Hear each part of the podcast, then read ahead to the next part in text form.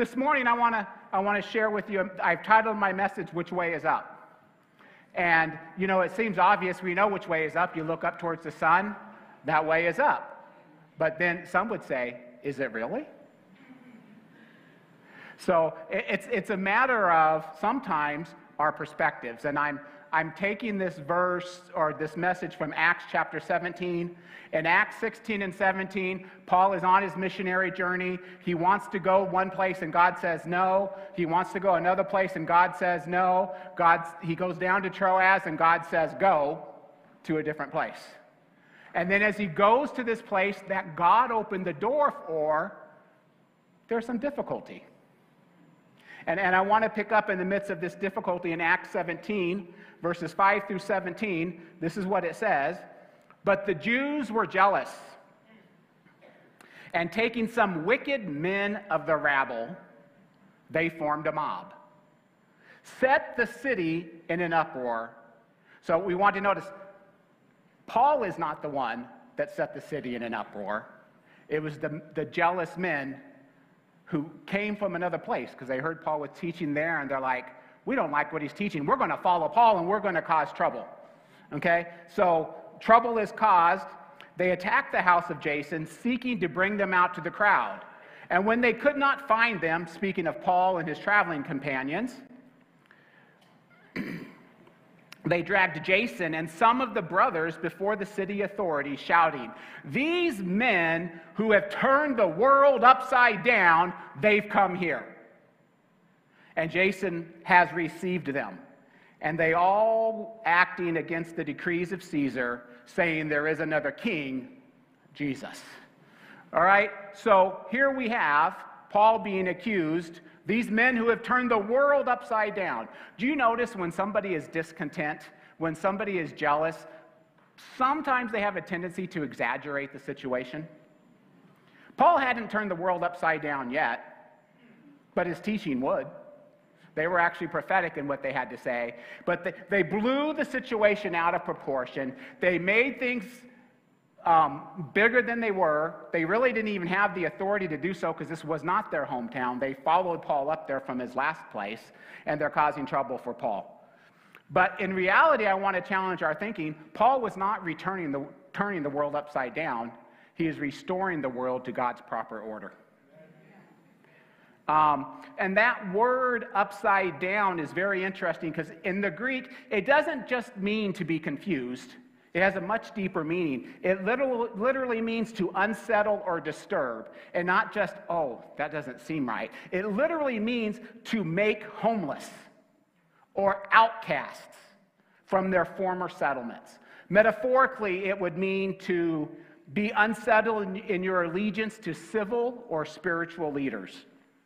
What these men were accusing Paul of doing is making them spiritual refugees in their own land. Because what Paul was teaching was so revolutionary that it challenged their thoughts and mind of everything they had ever heard before. But what Paul was teaching was the truth of the gospel of Jesus Christ. The reality is, you may not know if you're living upside down because it's all about your perspective. The Jews believed they knew the truth. You know, Paul, before he became Saul, was convinced that he knew the truth. He was so convinced that he was willing to condone murder of those that would teach against the truth. He was so convinced that he understood the scriptures that he went and got papers so he could persecute and arrest anyone who followed the way of Jesus Christ. But when he met Jesus, everything changed. It didn't change overnight. In fact, we learn Paul, Paul, Paul went to a special university. It's a university God reserves for those that he's really going to use. We call it the backside of the desert. Moses is a graduate of the backside of the desert. Maybe you yourself have found yourself in the desert and earning your degree in the backside of the desert. But it was there for several years that God had to take everything that Paul thought was truth and say, No, your unregenerate mind your worldly thinking has led you to your own conclusions. Let me teach you what I really meant. And Paul began to understand the scriptures didn't change. I want us to notice that. The Old Testament scriptures didn't change.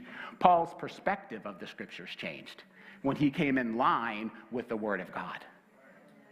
Paul used the same scriptures to prove that Jesus was the Son of God, that were used to prove he wasn't, because he got a godly perspective in what was going on.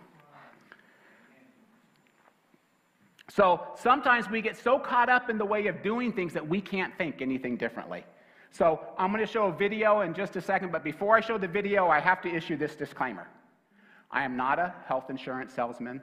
I, I, do not endorse one health insurance over another health insurance. I have not been paid to show this commercial, but I believe this commercial gives us an idea of how thinking can be changed. There's a new insurance company called Forward Health. And, and their whole premise is we've all been doing healthcare backwards. Let's watch this video. Hi, I'm here for my 11 o'clock appointment. For 11 o'clock?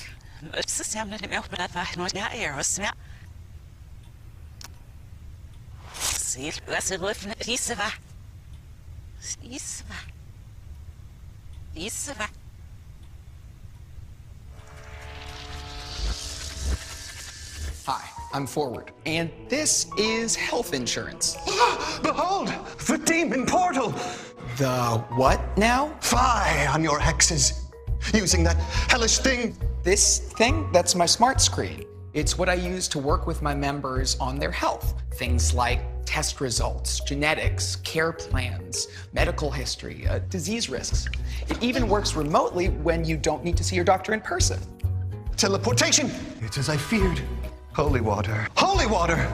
The power of legacy health insurance compels you! So, no more horror movies for you.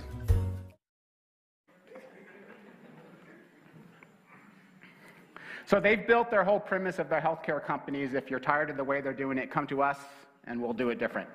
I don't know if it's true or not, but that's what their commercials say. A proper perspective helps you to determine if you are living right side up or upside down. In realities, Paul's teaching was correct as it was restoring humanity to a right relationship with God. Paul understood that if we were going to be successful as Christians, your mind had to be renewed. And uh, in Romans chapter 12 and verse 2, he said, Do not be conformed by the world, but be transformed by the renewing of your mind that by testing you may discern what is the will of God, what is good and acceptable and perfect. Do not be conformed to the world. In other words, we don't have to accept or adopt the world thinking because God wants to renew our mind. Just like He renewed Paul's mind, He wants to renew our mind. Um, I already mentioned while, while Paul was still Saul, he was a student of Scripture, and he thought he understood the Scriptures but God had to teach him what he really meant. It was because of Paul's new perspective that he is accused of challenging the established spiritual and cultural mindset of his day. Literally, what Paul was teaching was mind blowing to both religious people and those who were spiritually hungry. Before we explore what it means to walk right, right side up in an upside down world, I want to identify the underlying decision making process for both perspectives. There are, there are key thoughts, there are key perspectives that we use to filter decisions and actions that we make. And we may not even realize them until the time is taken to identify them. And if, your if your mind is backwards, if you're living with an unregenerated mind, if your mind, the renewal process in your mind is not complete, you may find yourself following some of these perspectives and thinking they're the right way. So we want to identify the, the misconceptions or the perceived truths of upside down living. Someone who follows, someone who's upside down, they make a mistake in thinking it's all about the big three size, strength, and security. It's all about am I bigger than the problem or is the problem bigger than me? It's about strength. Am I stronger or is it stronger? How many friends am I going to need to get on my side to intimidate this problem into doing what I want it to do? It's about security. Can I survive the worst case scenario? How much money do I have in the bank? How much time off do I have from work? How much this and how much that? That's what security is put in when you have the world's mentality or the world's thinking. You're thinking that if it's going to be, it's up to me and I've got to have the strength to handle it. I've got to be bigger than it. I've got to man up. I have to be able to survive. It's a misconception. Another misconception of um, or perceived truth of, of upside down living is that moving forward equals advancement. As long as I'm moving forward, I'm making advancement. We see Paul wanted to go to Asia in Acts 16, and God said no. He went to another place, and God said no. God kept on closing doors on Paul until he went down to Troas. Okay, the scriptures are clear. He went down to Troas. He seemed to be going backwards. And while he was in Troas, God gave him a dream. See, sometimes we have to move to the side. We might have to move backwards in order to advance. But somewhere a lie has been sown in the church that as long as I'm busy, as long as I'm, I'm keeping to moving, I'm advancing. And, and when we do that, we develop a works mentality. God hasn't called us to a works mentality, He's called us to have a redeemed mind. So we can begin to think, as long as I'm busy, God is happy. Martha, the, the sister of Mary, had this works mentality. Jesus comes to the house of Martha and Mary, it was both their house, and Mary sits at the feet of Jesus while Martha goes and gets busy. She's preparing the refreshment. She's making sure everything's ready. And as she's doing this, she's just getting upset and more upset. There's Mary sitting at Jesus' feet, leaving me to do all the work. Doesn't she understand her role of hospitality? Doesn't she know this is a time to be busy? It's all about our guests. She gets so worked up, she goes to Jesus. Okay, Martha goes to Jesus and says, Jesus, will you please tell Mary to help me? And Jesus has to instruct Martha. Mary's doing what's important. She's spending time with Jesus because I won't be here forever. Dirty dishes, you'll always have them. Trust me. You wash them, they show back up in your sink. There will always be things that you can do. Now, service is very important, and we need to find our place to serve, but we must not fall prey to the mentality is that as long as I'm busy, I'm moving where God wants me to move. We need to make sure that we're serving where God has called us to serve because there is that's where you get life. That's where you get replenished. That's where you feel more complete. So God's called us to serve definitely. God's called us to be busy in the kingdom definitely, but we need to make sure that we're busy in the right place and not fall prey to this thinking or this mentality as long as I'm busy it's good. It's a lie. Um, Another misconception is that it's our responsibility to accept the norm and go along with the masses, whether you agree with them or not. Don't make waves. Okay? You need to be a witness, and your witness is to quietly follow Jesus.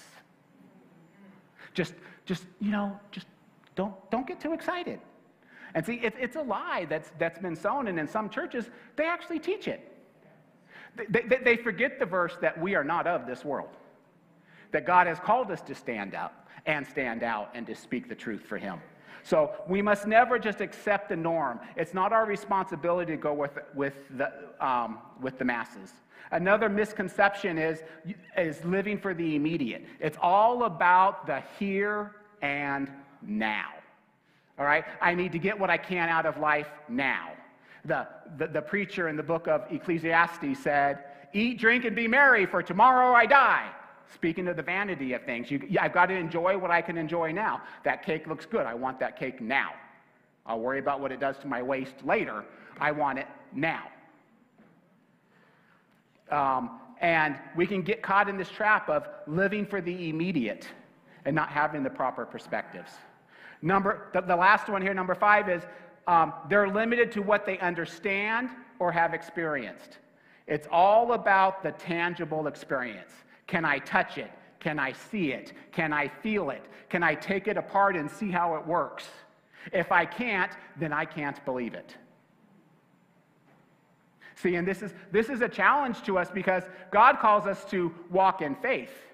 God calls us to trust Him. But if I have to see it, if I have to understand it first, then I'm stuck and I'm going backwards instead of forwards. God calls us to, to trust in Him. So we have these five perceived truths or misconceptions. It's not about your size and your strength, it's not about simple movement, it's not about going along with the masses. It's not about living for the immediate. It's not about having to touch or see or feel something in order to experience it. No, there's truths that follow the right side living.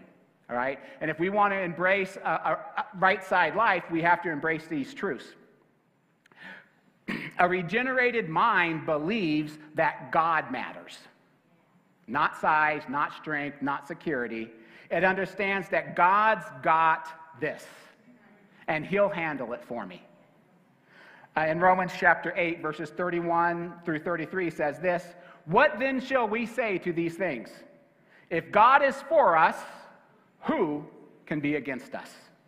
He who did not spare his own son, but gave him up for us all, how will he not also with him graciously give us all things?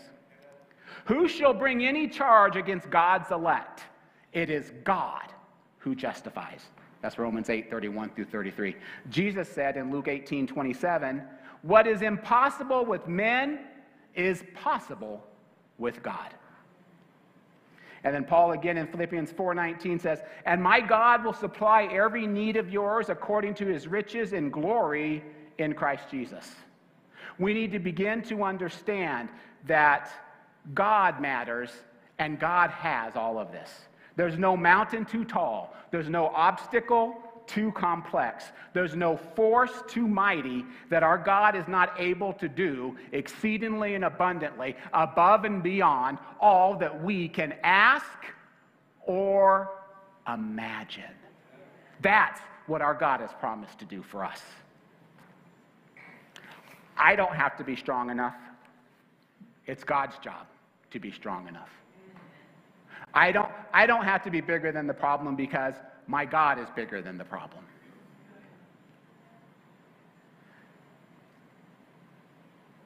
A regenerated mind believes that God matters. A mind that has been renewed is one that believes that walking in step with the Holy Spirit matters. It's not about moving forward, it's about moving where God has taken you to move. And, the, and, and Acts 16 is, is a great example of this. In Acts 16, Paul shares how he's been prevented from sharing the gospel in Asia. So he attempts to go to another place, but the Spirit again prohibits him. Has this ever happened to you? Have you made plans to do one thing? Not, not a bad thing. It, it's not bad to take the gospel to Asia. It just wasn't God's time or plan for Paul at this point. All right? So, so you make plans to go and do something, and then the doors close. Now, in worldly thinking and worldly mentality, what do we do? We go find a battering ram and says, Oh, it's just stuck. Let me open this door. And if we're not careful, the door opens. Then, yeah. You're ready to go, but then God says, No. God says, Not now. What you do at this time determines if you're living right side up or upside down. It was not until Paul went down to Troas that he received the green light to go to Macedonia. Acts 16, verses 9 and 10 says, And a vision appeared to Paul in the night. A man of Macedonia was standing there, urging him and saying, Come over to Macedonia and help us. And when Paul had seen the vision, Immediately he sought to go into Macedonia, concluding that God has called us to preach the gospel there. You know, I always chuckle when I read that verse because he gets this vision from nowhere. There's a man calling him, and Paul says, Hmm, I think maybe that's where God wants us to go. And you know, God will make his direction clear if we seek him. I also always found it interesting that in Paul's vision, it was a man calling him. When he gets there, he meets a woman named Lydia, who is a key component in the gospel in that area. We have to be open for God to close one door so he can open an even better door. See, we have to actually be able to believe that God can close this door that I spent so much time planning. I wrote, I wrote the mission statement for, I, I established everything we were supposed to do. I have my five points why we need to do it, and God says no. So we have to be able to trust Him that as He closes that door, He's doing it because He's opening an even better door. See, and that takes faith. You can't touch that. You, you can't understand that. That's something that you do by faith. Five and a half years ago, Holly and I, I came to Virginia, and we, we would call ourselves now reluctant Virginians. We came here reluctantly because God was closing a door, but we weren't quite ready for that door to close. And God had, God had to help us to understand quit knocking on a door that I closed. And, and we moved in faith that God was calling us here. And the way God got us here was it's for a short season. And then as we came, we began to see God was opening an even bigger door that I wouldn't have been open to if I didn't have the faith to believe that as God closes one door, He's opening another door. Closed doors aren't always for bad things. They can be. God can close the door because, no, that's going to get you in too much trouble. But he can also close the door because he says, I have a better plan for you where you need to be more effective for this season. God can close the door and open it again in the future in another season. But part of walking in step with the Holy Spirit is saying, God, where do you have me to serve? Where do you have me to grow? Where do you have me to just become a better Christian and believer today in this season? God, where are you planting me? And God, help me to grow where I'm planted. Someone that has the mind of Christ is willing to think unconventionally. Acts 17. In Acts 17, Paul has been teaching to the Jews. He's been reasoning to the Jews daily. Many are believing and many are upset. But in, in this area, you had, you had a segment of Greek philosophers and, and in this day, they would spend all day long sitting around just talking about lofty things, sharing ideas, sharing perspectives. And some of them heard what Paul was teaching, and they said, This man is either mad or he's a genius. We should listen to him. So they invited Paul to come and speak. And here we see Paul kind of using some unconventional thinking as he does this. In Acts 17, verse 22, Paul's been invited by these learned men. All right, these men were open to kind of anything you would say. And uh, 1722 says, So Paul, standing in the midst of the Areopagus, said, Men of Athens, I perceive that in every way you are very religious. For as I passed along and observed the objects of your worship, I found also an altar with this inscription to the unknown God. What therefore you worship as unknown, this I proclaim to you. And Paul began to present the gospel of Jesus Christ. Now, some of us in, in a religious mindset, we would say, Oh, you got quit serving so many gods. You're doing it wrong. You don't understand. I have the truth and you're all deceived. But Paul says, you know, when I was I was walking by, I noticed this statue. That really shows me that, that you're recognizing that all the gods you're worshiping, they're not all that in a bag of chips. You must still be wanting something else. Let me introduce you to the God that is enough. Let me introduce you to the God that will satisfy. He didn't judge them for their hunger, He fed their hunger in a way that they could receive. That was unconventional thinking. He met them where they were at but he didn't leave them where they were at. He forced them to come to a decision to accept or reject Jesus Christ. If we're going to reach people, we have to think outside of the box that's been established by unregenerated minds. And we have to begin to think like someone who's had their minds transformed. Paul's teaching was so revolutionary that you either embraced it and followed his teaching or you rejected him as a heretic. There wasn't many in the middle. You didn't find many people that saying, wow, I, you know, I really like Paul as a teacher. He, he, he's a really good teacher. I just, you know, what he's teaching, uh, might be a little far fetched. No, they either loved him or they hated him. Because what he was saying was so revolutionary, and he didn't just say it, he forced them to act on it. Paul never just taught the truth, he taught you how to live it as well. You go back and you read his book. He tells you what you need to do, and then he tells you how to do it. So he took things out of the world of philosophy and he brought it down to daily living, walking it out. The regenerated mind must not be conformed to the thinking of everyone else.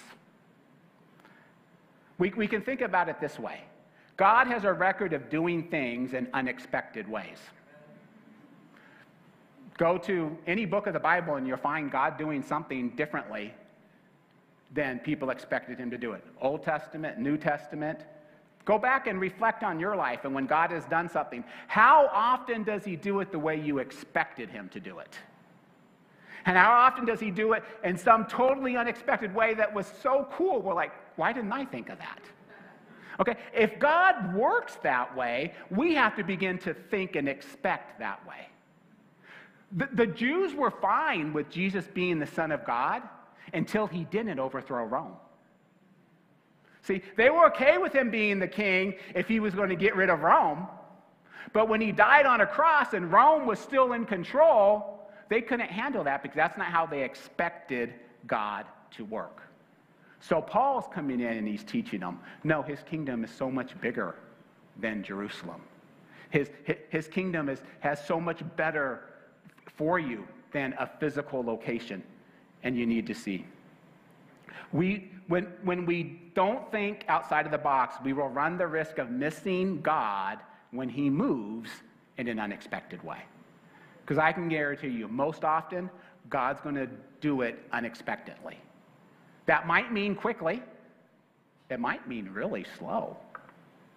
But when He does it, we won't expect the way He accomplished it. And we should be, and that's part of unconventional thinking. When, when God, is, God is challenging us to do something, when God is challenging us to go somewhere, we need to begin to think, God, how should I be thinking about that situation? I know I, have gone into a situation with, with pastors in Africa where there's lots of excitement, not in a good way, because someone's done this and someone's done that. And, and I've gotten them all in the room. And before I go in the room, I said, Lord, how should we be looking at this situation? And God has shown me the heart of the issue that takes all of this excitement and brings it to silence and repentance because they realized their perspectives were wrong. And, and, and, that's, that's how God works. But we have to expect Him and we have to begin to think how can I think unconventionally? Someone who has the mind of Christ is willing to think unconventionally. The renewed believer lives in light of eternity. It's not about the here and now, it's about eternity. Jesus said, What does it profit a man if he gains the whole world and loses or forfeits himself? Paul put it this way in 1 Corinthians 4 17 through 18 For this light, momentary affliction. Just, just stop and dwell on just that for a minute.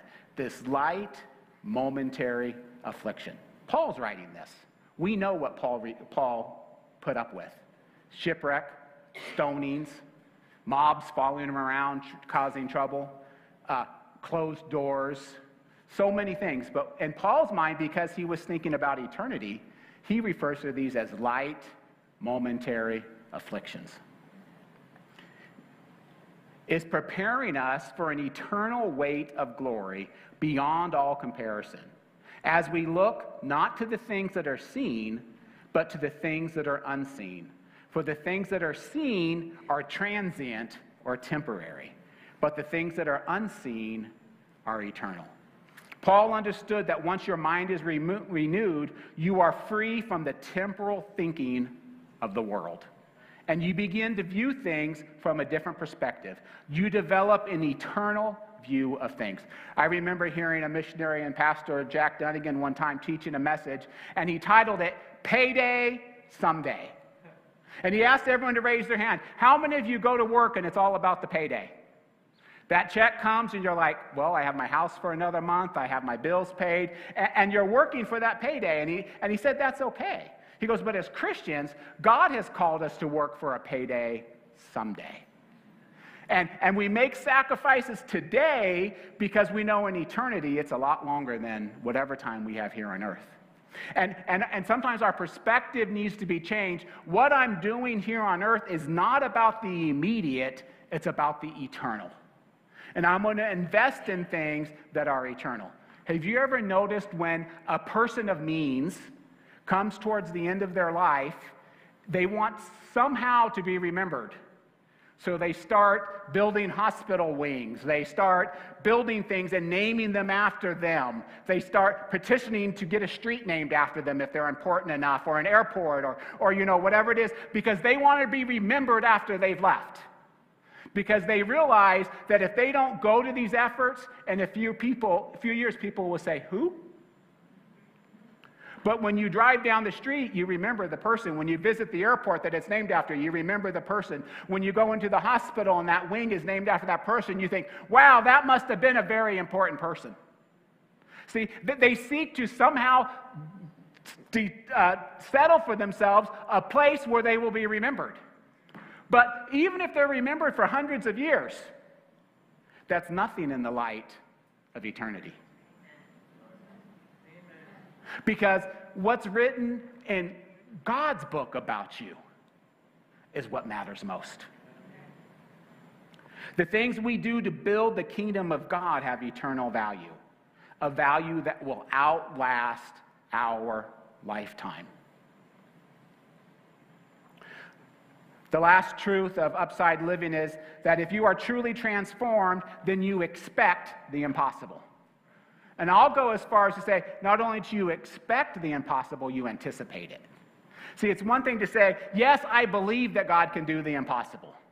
Yes, I believe that God can do the impossible for you. But sometimes we have a hard time coming to the realization that not only can God, but God wants to do the impossible in my life. Because when we look at our own life, what do we see? We see our shortcomings.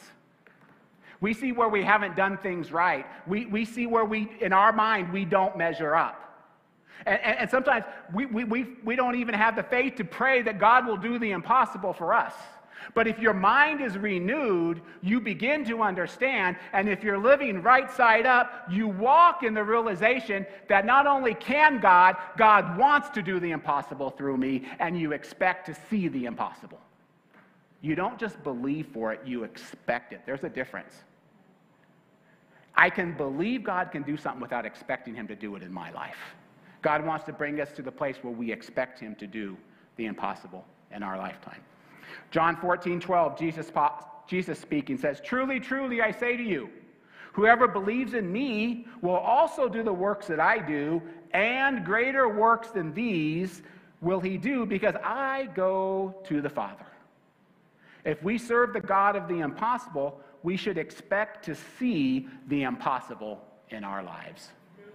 The God that parted the Red Sea for Israel, the God that reversed the events in the book of Esther, the God that raised Jesus from the dead, the God that converted Saul of Tarsus on the road to Damascus, is capable of reversing our irreversible situations. Maybe you're here today and, and it seems that you've been stuck in a rut and there's no way out. Maybe someone's told you, just accept it. Move on. Don't, don't fight it. But God's here to say, and God wants to hear you, hear you, hear, he, he mm. God wants you to hear this today. He's the one that's fighting your battles. He's the one that's got this. He's the one that's handling this. And if God be for us, who can be against us? When waiting for the impossible, it's helpful to always remember that verse, Romans 8:31. If God is for us, who can be against us? Who has the right to stand against the power of the Almighty God? If our mind is truly transformed, we anticipate the impossible. Now, as, as we're coming to a close this morning, I want to look at ways that we embrace the upside life. We've identified misconceptions, we've identified truths as part of our decision making process. Now, here's where it comes down to reality. This is how we live it out. If I'm embracing the ups, upside life, then I am willing to participate in kingdom living. I begin to realize that God has called me to live differently than those around us. I remember um, a young man that was playing uh, basketball at Oregon State in his freshman year. He was a Christian and he was playing way back at the time that AC Green was, was playing. And um, he was very vocal about his testimony. And he was deciding to go out and party one night.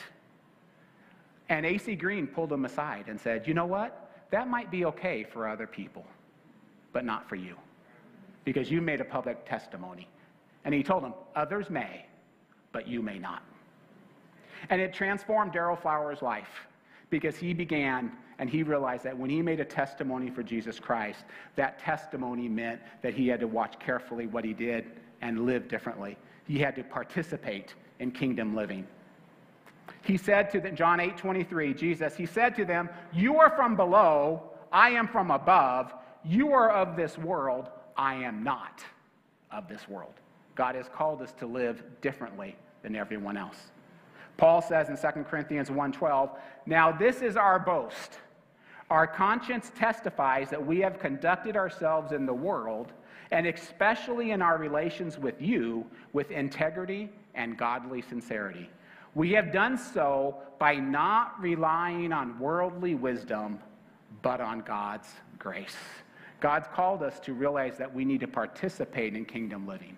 Participate means you're involved. How do we participate? Number one, you know the rules. Now, there's been occasions in our house where, where we've played a game, and this is my perspective. My, my boys might have a different perspective. But we, we've been playing a game, and suddenly in the middle of the game, the rules seem to change. And suddenly they're wanting to see the rule book because they're trying to find a way to make sure it's fair for them. So we can't participate in something if we don't know the rules. What are the rules of kingdom living? John, uh, John laid them out very simply in 1 John. Uh, in 1 John 3.23, he said, And this is his commandment, that we believe in the name of the Son of Jesus Christ and love one another just as he commanded us. What are the rules? Believe and love. He says everything else falls into place if you do those things. You believe in Jesus and you love. We have to know the rules. We have to follow the rules. We have to follow or practice the rules. It's not enough to know them, we have to follow them. What are the rules we have to follow? Love God and others. Uh, 1 John 4 20. Whoever claims to love God and hates a brother or a sister is a liar. For whoever does not love their brother and sister whom they have seen cannot love God whom they have not seen. We have to follow the rules. We have to be willing to practice them. We have to be willing to love. That's what marks us as a Christian. And then lastly, you have to trust the rules. You have to believe that, that the rules God has established for kingdom living are good rules and they're not going to change. Uh, in Hebrews 6:18 it says, "So that by two unchangeable things, in which it is impossible for God to lie, we who have fled for refuge might have strong encouragement to hold fast to the hope that is set for us. We trust the rules, we hold fast, we realize God does not lie. His word is secure. It's yes and amen. You can take it to the bank. If we're going to, if we're going to have um, a lifestyle that, that's embracing the upside life, we have to uh, participate in kingdom living. We have to make a decision and realize we are not of this world. God has called us to a different standard. It may be okay for some, but it's not okay for the children of God. And we have to embrace it and live by it. The next thing we have to do is we have to prepare to have an impact. God wants us to make a difference. And we have to prepare to have that impact. Ephesians chapter 6, verses 10 and 11 is the introduction to the full armor of God. Paul says, finally, be strong in the Lord and in the strength of his might.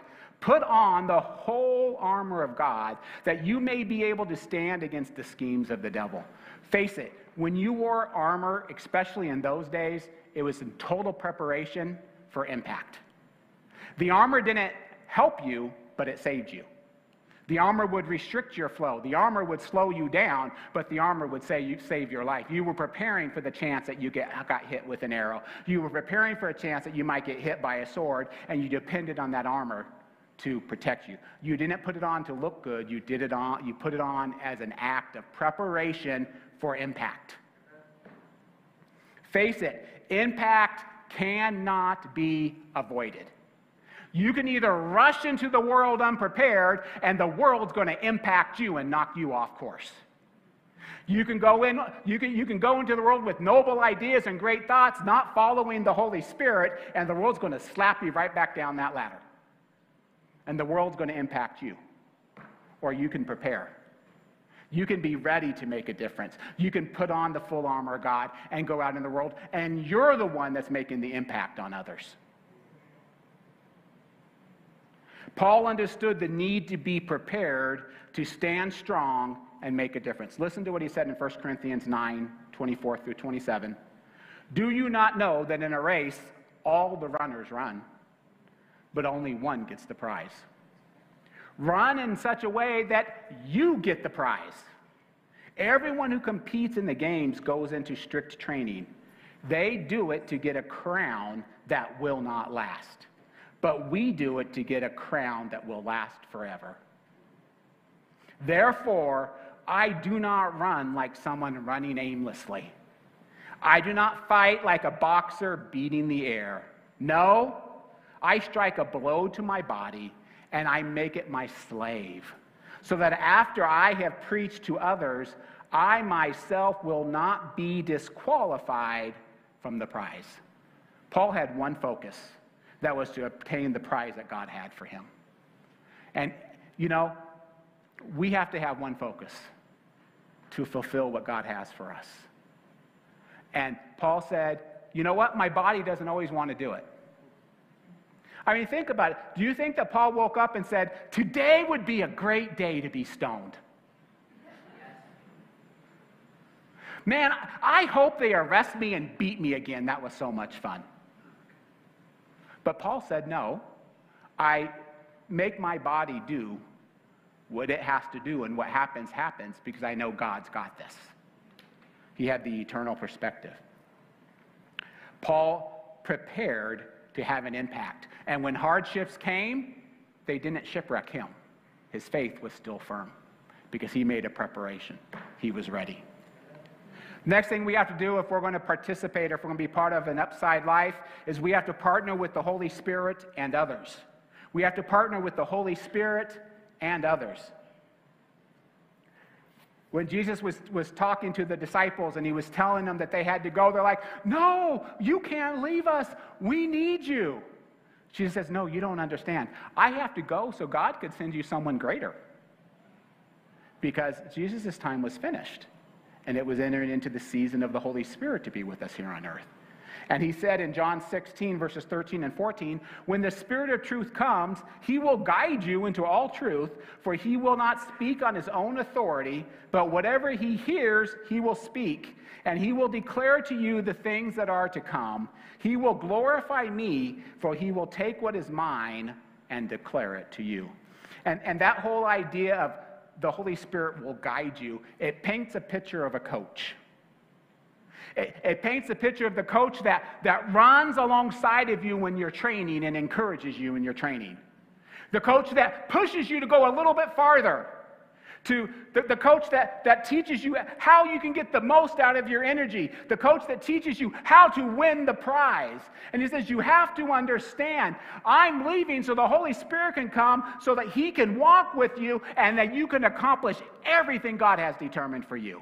He's not going to ask you to do anything I wanted to ask you to do. He wouldn't ask you to teach anything that I haven't taught because he's coming to lead you, to guide you in all truth. God never expects us to do it alone. We have the constant promise of the Holy Spirit going with us. But it's not there. Not only did he send the Holy Spirit to lead and guide us in truth, he sends others to stand alongside us in ministry as well. And sometimes we might struggle with this because we think it's up to me. But God says, no, it's so much more than you. Uh, in Titus, in 2 Corinthians chapter 8 and verse 23. This is just one example. Uh, Paul's writing, and he says, As for Titus, he is my partner and fellow worker for your benefit. And as for our brothers, they are messengers of the churches that glorify Christ. God will place other people in our life to help us. Sometimes we may not even know that other people are assisting us because they're praying for us, and we don't know that they're praying for us. Sometimes we'll know because they show up every time we need them. They're just there. Why are they there? Well, they're following the leading of the Holy Spirit. I mean, we all need those people in our life that will help us through the good and the bad and the ugly, and will tell us when we're being ugly so that we can be good.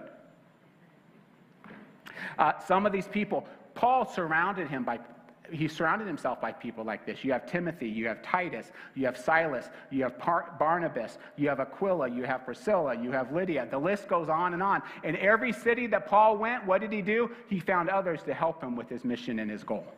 Because Paul knew he was temporarily there and he needed to leave it in the hands of capable people when he left.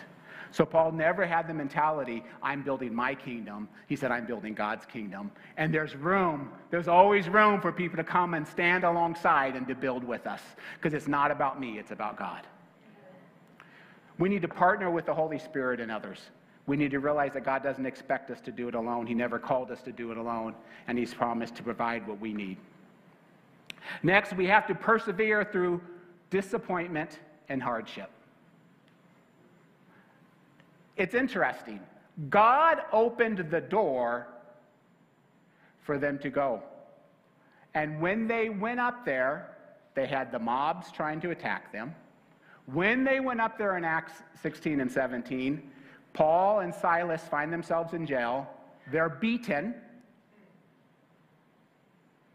When they're up there, all of these things go on. Hardships. You know what? Even when God opens the door, there's not a promise that it's, everything's going to be easy. What God calls us to do is persevere through the hardships. God calls us to persevere through the disappointment. Uh, in Philippians 3:12 through 14, Paul wrote, "Not that I have already obtained this or am already perfect, but I press on to make it my own, because Jesus Christ has made me his own." Brothers, I do not consider that I have made it my own, but one thing I do, forgetting what lies behind and straining forward to what lies ahead, I press on toward the goal of the prize of the upward call in Christ Jesus. Paul and his team had endured rejection, closed doors, unlawful beatings, imprisonment, and more, yet they continued to persevere. Because they maintained a proper perspective in the face of disappointment and hardship, Lydia, Jason, the Philippian jailer, and their households became believers and were baptized. Because they persevered, the good news of Jesus Christ was spread to new territories, and many believed and were baptized. Yes, they faced disappointment and hardship, but they persevered through and saw victories. Last point we want to look at is if you're going to participate in kingdom living, you have to pass on what you know to faithful people. I don't know specifically what God has called you to do, but I do know it's bigger than you. God's plans are always bigger than us, and God's plans outlive us. If you want to build a legacy that matters, you invest in people. Paul told Timothy in 2 Timothy 2 2, and what you have heard from me in the presence of many witnesses, entrust to faithful men who will be able to teach others also. Paul wasn't thinking about the next generation, Paul was thinking about two generations. Paul knew when he was gone that Timothy and Titus and Silas, they would continue the work that he started. But he was instructing them to make sure that they followed his example, that they identified faithful men, and they, they taught these faithful men, and they entrusted the truths to faithful men so that these men could continue to run when they were gone. We have to pass on what we know to faithful people. When we embrace kingdom principles, we realize that God's plans for us are bigger than us. It's our responsibility to pass on what we have learned to faithful individuals so they can pick up where we left off and continue to run the race on our behalf. Which side is up? What is your perspective today? Have you settled? Which way is up? Have you rejected the perceived truths that accompany upside down living?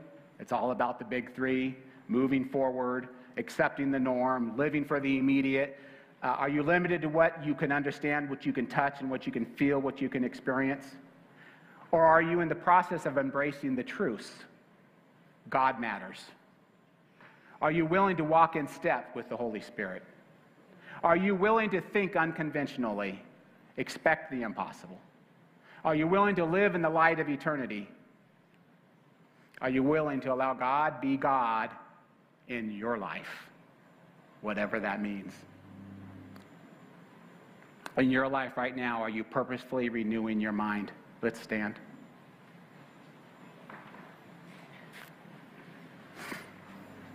Maybe, maybe something that was said this morning has sparked you. Maybe you identified a, a perceived truth and you said, you know what, I've, I've swallowed that lie and, and you want to correct that today. We, we want to pray for you. Maybe you're just struggling because the hardships have been hard. Because the disappointments, they've been devastating. And, and you don't want to stand on your own anymore. You don't have to. We want to pray with you. I want to ask the altar ministry to come forward. And I'm going to close in a word of prayer. And then, uh, if you would like specific prayer about any of these things or anything else, we have people here at the altar for you. Father, right now we come before you and we ask you to continue your process of renewing our minds. Father, we, we, we, we ask for this process to be continued by making the decision to participate in kingdom living by on a daily basis preparing and expecting to have an impact on those around me. Lord, we renew our commitment to partner and walk in step with Holy Spirit and others. Father, we, we declare that we want to persevere through the disappointment and hardship. And Father, we ask that you help us to identify faithful people that we can pass on these truths to them, Lord. We thank you, this, Lord, in the name of your Son.